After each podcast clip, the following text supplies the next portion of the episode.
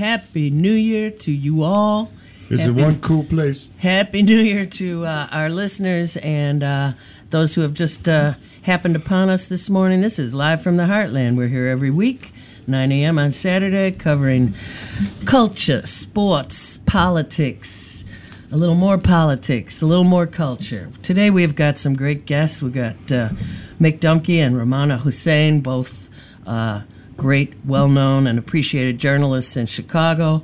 We also have one of our favorite friends, Nicholas Barron, who's going to remind us that uh, not only is he a giant talent, but uh, we also have our annual benefit coming up, which we'll talk about later. Good morning, Thom. Good morning, Michael. I guess it's going to get colder as the day goes oh, on. Oh yes, it was. It's warm this morning with the sun out.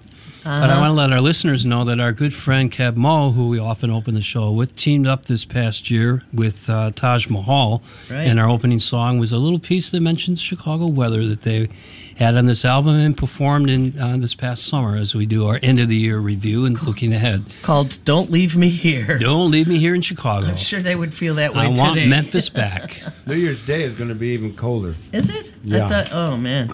According to my uh, sources, my weather source, yeah. well, uh, so far everybody's here, and I'm glad. Lynn is in good shape over there, texting God knows who. Uh, so let's get on to what's been going on this week. And for those who took off the week and went to warmer climes, um, the president did another few rounds of golf, which has made the news. And yeah, it did. I think it's very interesting that uh, in the first 11 months of his being in office, taxpayers have covered about $91 million in travel expense to his golf courses for his weekend jaunts. That would have been 33,000 senior meals on wheels.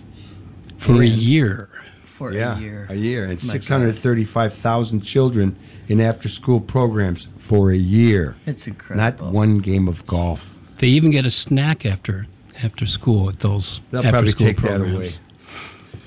So anyway, there's a bizarre interview in the New York Times, which I haven't finished reading, but um, make sure that you're sitting down and relaxed before you go through it. I mean, in one respect, there's nothing new, uh, except he sought out this interview and contradicted his own party and at least 15 different times denied that there was any collusion with the Russians, which makes one wonder if he don't protest too much. I think he do.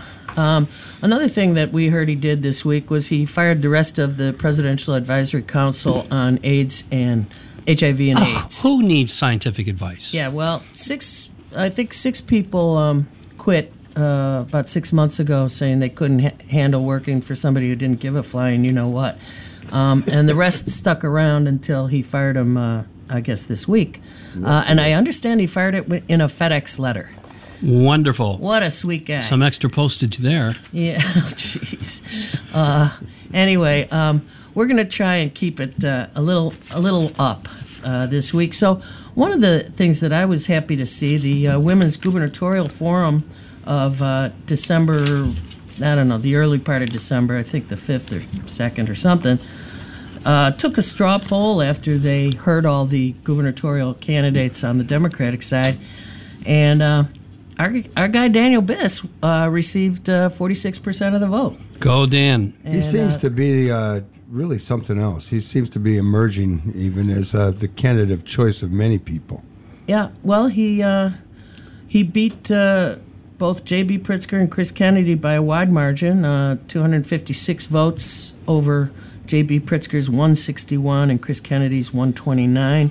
Uh, so um, I I think that we should be paying attention to these guys. It's only going to be March before we have to choose the one who can beat the current governor and end our national disgrace as a state. Never indeed, mind. indeed. I, I mean, comparatively, who's who's got more disgrace? God help us. Um, all right, what else? We got other good news. Well, we want to kind of formally announce something that we've been talking about for a few weeks. We're going to have our third annual Sunday Mardi Gras Onward and Upward benefit concert to keep our show on the air. Oh, God, those are so fun. And we have just an incredible lineup of music thanks to our music producer, Lynn Orman Weiss, and uh, really very generous artists who. Um, uh, we're going to have trouble fitting them all in over the four hours on that Sunday afternoon from four, uh, from three to seven. Um, Lucy Smith is one of the headliners. Nicholas, who you hear later today, Nicholas Barron, is another player. Stan Champion. Um, Nolan Chin, our engineer, will be coming. We hope with a couple of his band members, the Young. Strocky All Stars. Uh, Jeannie Sparrow and, and uh, Jeannie and Sparrow will be coming. A storyteller, Susan O'Halloran. We may have one or two other storytellers as well.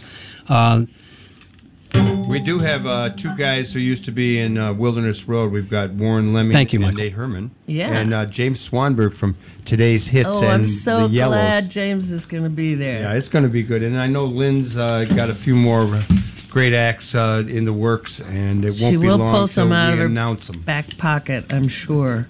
Um, that's Sunday, February 11th. Be there or be square. It's from 3 to 7 p.m. at the Heartland Cafe Bar, 7006 North Glenwood. Um, we'll have information on our uh, website and the Facebook page telling you all the good news. The A couple of website other- is livefromtheheartland.com, and the Facebook page is Live from the Heartland. A couple of other neighborhood events coming up. Network 49 has a housing and community development meeting on January 13th at 1 p.m. The Politics Committee meets this coming week on January 7th. Seventh.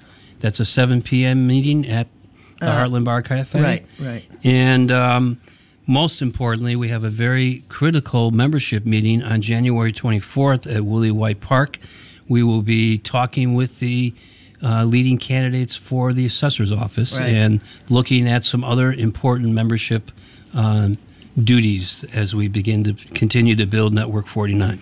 Now we know it's real cold, but last year it got real warm, and we had a one hell of a women's march. Isn't there another women's march coming? Oh yeah, up? there's a women's Let's march get on that date uh, out there for on. January 20th, um, and it's it's uh, going to have a specific uh, bent women marching to the polls, um, basically talking about uh, making an, uh, a big uh, having a big effect on the elections in November nationwide. So, women's march. January 20th. Don't even think it's going to be as warm as last year. So, plan on uh, plan on normal uh, January temperatures, and maybe that's what we'll get. Uh, yeah, I and I'm sorry, but when you have got a guy who says, "Oh, it's freezing in New York," maybe they need some of that global warming. I mean, I, I you know I have to hold myself back from not cussing I, on online. It's not worth good cuss words anymore. I, well, there you go. There you go.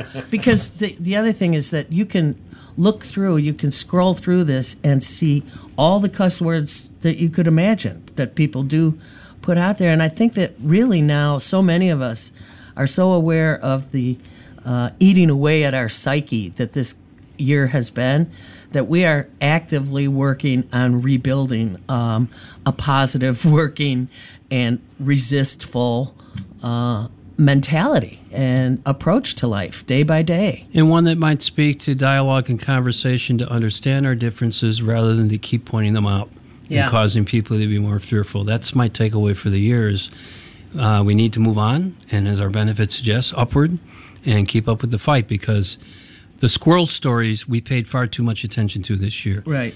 Generally, the Twitter feeds or squirrel stories that are not that substantial for what's really going on behind the scenes, like HIV advisors being fired. That won't be in the headlines uh, this weekend. The New York Times interview where, where he's defending himself and not doing much else. Yeah.